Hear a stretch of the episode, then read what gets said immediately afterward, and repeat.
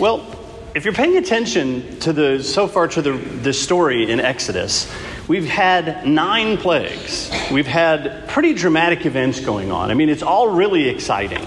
And then you get to chapter 12, and you get this long description of a ritual that's kind of detailed and it seems to repeat itself and it seems to meander. So there's all this action going on, this stupendous event in history where God delivered his people, and then right in the middle of it, God plops this ritual.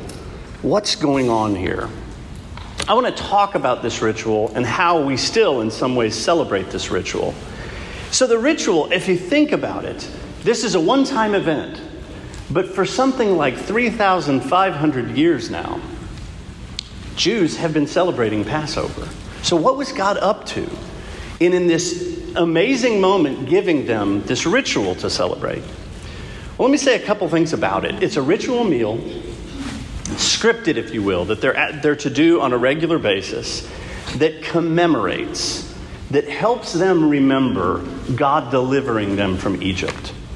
But it's really important that I say from the get go that when God says remember something, He doesn't just mean the passive act of bringing it to mind, He means allowing that memory to shape who you are and how you imagine your life. To consider the ways in which that memory, that fact of history, changes everything about the way you see the world. And so he gives this ritual that at its simplest is a meal of unleavened bread and a sacrificed lamb. A meal of bread and meat. What is this meal about?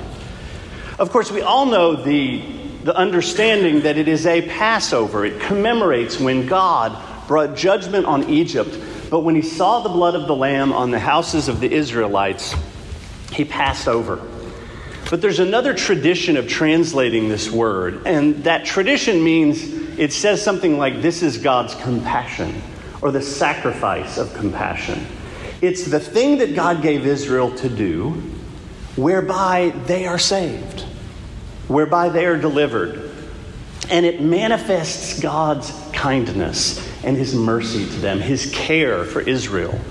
So it's a celebration of God's compassion on Israel through the events of this history but they do the ritual far more than the amount of time that it took for these events to take place. So here's what the ritual is about, among other things it was about shaping their identity, it was about telling them who they are. And allowing that message of who they are because of what God has done to shape the way they live.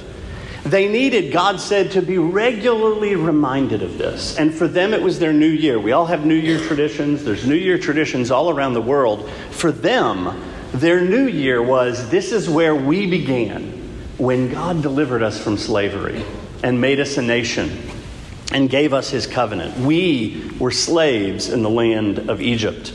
And what I've always loved about this ritual, if you pay attention all through the scripture, you are to think, I was a slave in Egypt. Moses repeats the ritual to the generation that's going to take the land, but remember, one generation has died. For many, these were born in the wilderness, but they're told, You were a slave in Egypt. And we are to think, I was a slave in Egypt.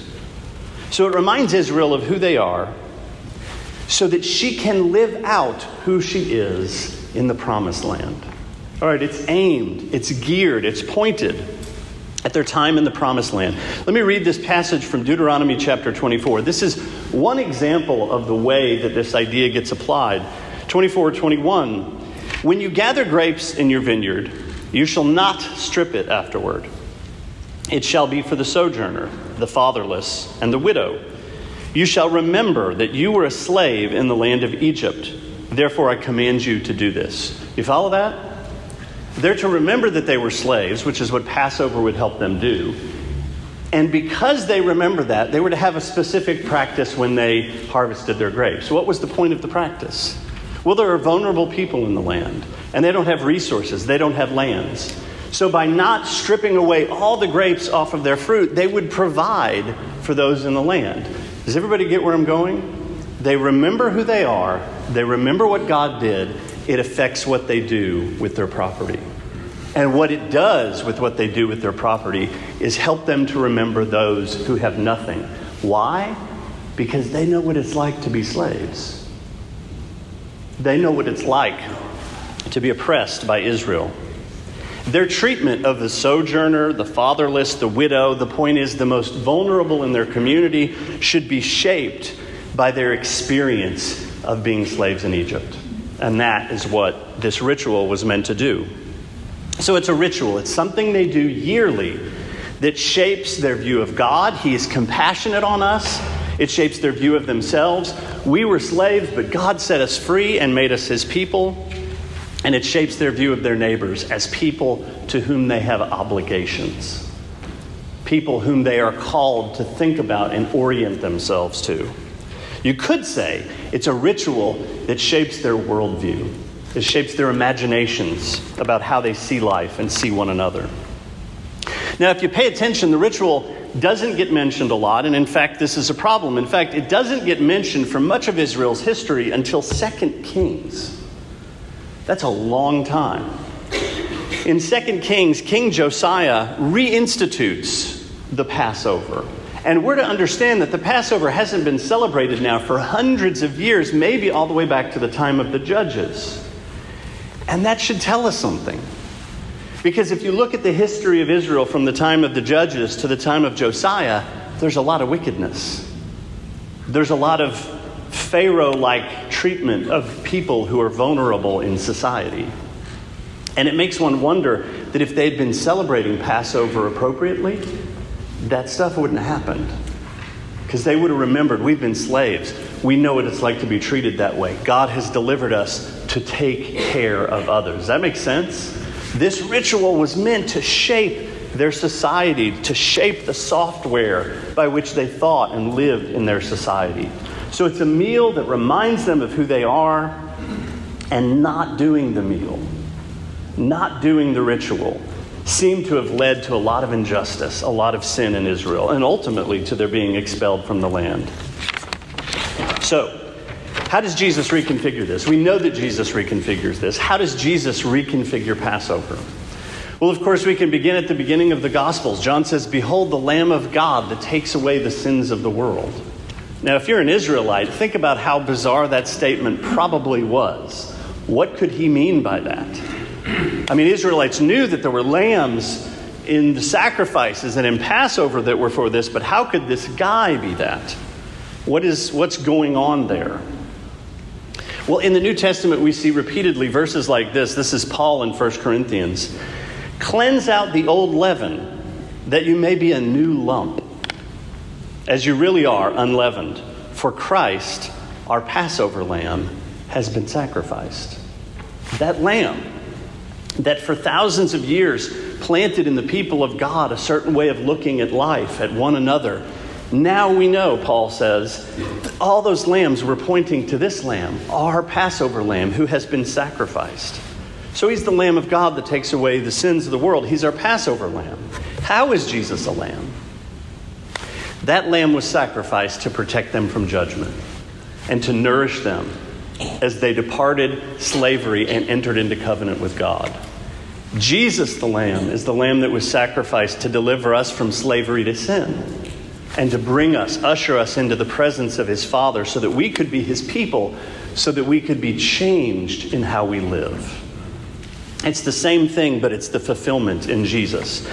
Now, I want you to consider this particular thing about the Gospels. If you pay attention to all the Gospels and kind of look at the amount of material in them, in all of them, a large section of material is devoted to Jesus last week, to his death, and to his resurrection. Okay, many people have said that you can think of the Gospels as long introductions, most of the Gospels as as long meditations on the Passion. But what went on that last week? Well, it was the week of unleavened bread.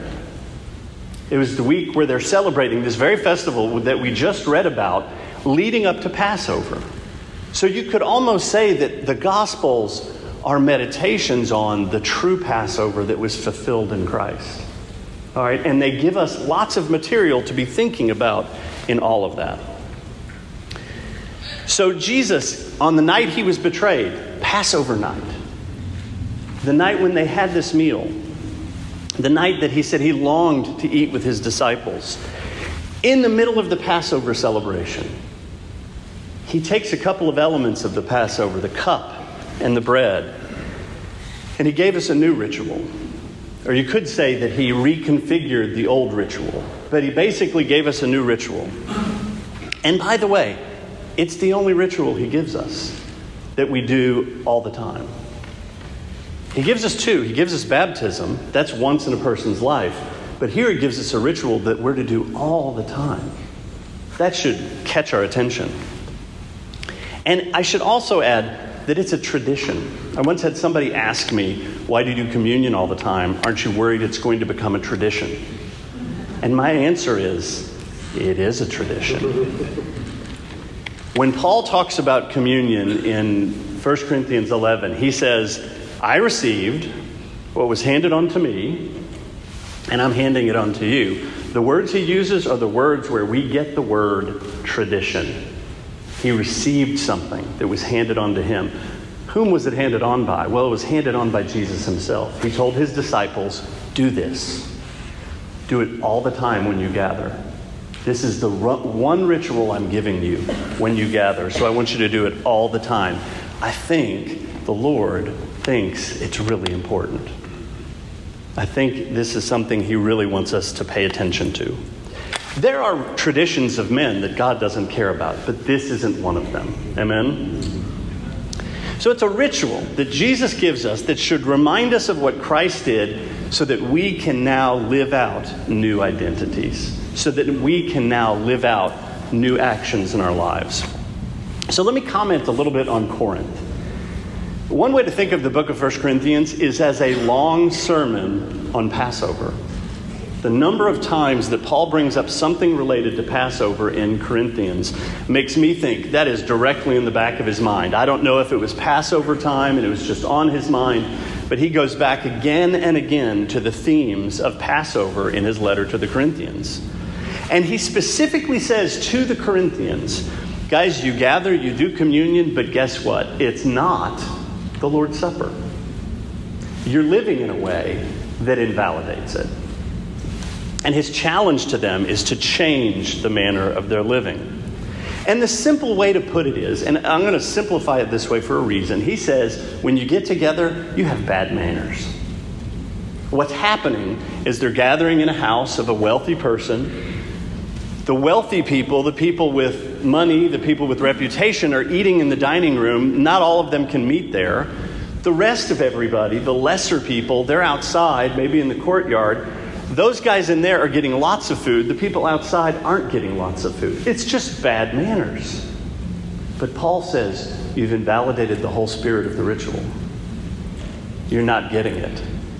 Because if you get the ritual, just like Israel was supposed to remember we were slaves in Egypt, so now we want to change the way we live in our society, they should be thinking, what does this tell us about who I am, and how does this change my manners, my conduct, the way I speak, the way I interact.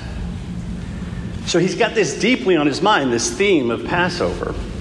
Earlier on in chapter 5, Paul gives the very hard words in which he says, Listen, if there, there is this man in this community who is in blatant, unrepentant sin, what you need to do, Paul says, is turn him out of your community. He says, turn him over to Satan. And what Paul seems to mean thinking back to, thinking back to, uh, to the Passover ceremony is outside the house is where judgment is. You need to put him outside the house. Hopefully, so that he will repent. But Paul is again using the image that, the images that come from Passover. And then finally, in that same section, he says this. I read this verse 7, this is verse 8. Let us therefore celebrate the festival, not with old leaven the leaven of malice and evil, but with the unleavened bread of sincerity and truth. Right? Paul's got, he's got Passover on the brain. And he says it still applies. We don't get rid of the literal leaven anymore. We get rid of the attitudes in our hearts that keep us from loving and serving one another like the gospel should transform us to love and serve one another. We get rid of that stuff. so that we have sincerity and truth. They are not doing the Lord's Supper, they're invalidating it because their behavior, their manners, doesn't reflect remembrance that they were bought with a price, that they've been set free from sin, that everything they have is a gift of the gospel, and they're called to relate to one another in such a way that reflects that. Now, Paul says, if you partake of communion without discerning the body and blood of Christ, you eat and drink condemnation or judgment on yourself. If you pay attention to what Paul was saying in Corinthians, he's not talking about what you think about the bread and the wine. He's talking about how you think about the people around you. He's talking about the way you interact with the people around you. There's wonderful discussions we can have about how Christ is present in communion, but Paul is emphasizing here how Christ is, Christ is present in the people of God around him. Amen? So, why do we do communion? Well, the first answer is Jesus commanded us to, and that should be plenty, but I'll say more. How we remember again back to this idea of remembrance it's almost like paul like god is saying and paul is saying how you think of yourself how you imagine your life how you imagine one another how you imagine god it is a ritual meant to regularly rewire our imaginations it is a ritual that we do that, with the help of the Holy Spirit, is to change the way we think about ourselves. Because out there, we're constantly wired to think differently about ourselves. We're constantly required or, or, pressed into a mold to think we're better than others or think we want to get better than others, to think we want to be consumers. There's so many ways in which, or where we just think resentfully about other people. We imagine them and we think about the things they've done to us in here. With the help of the Holy Spirit, our imaginations are to be rewired. To think, I was a slave to sin, but God has set me free. He has made me one body with the people in this room, every one of them who believe in Him. And I am now called to orient my life towards them. I am now called to be for them in the way that I live, in the same way that Jesus was for us. So we're called to let these kinds of things fill our hearts every time.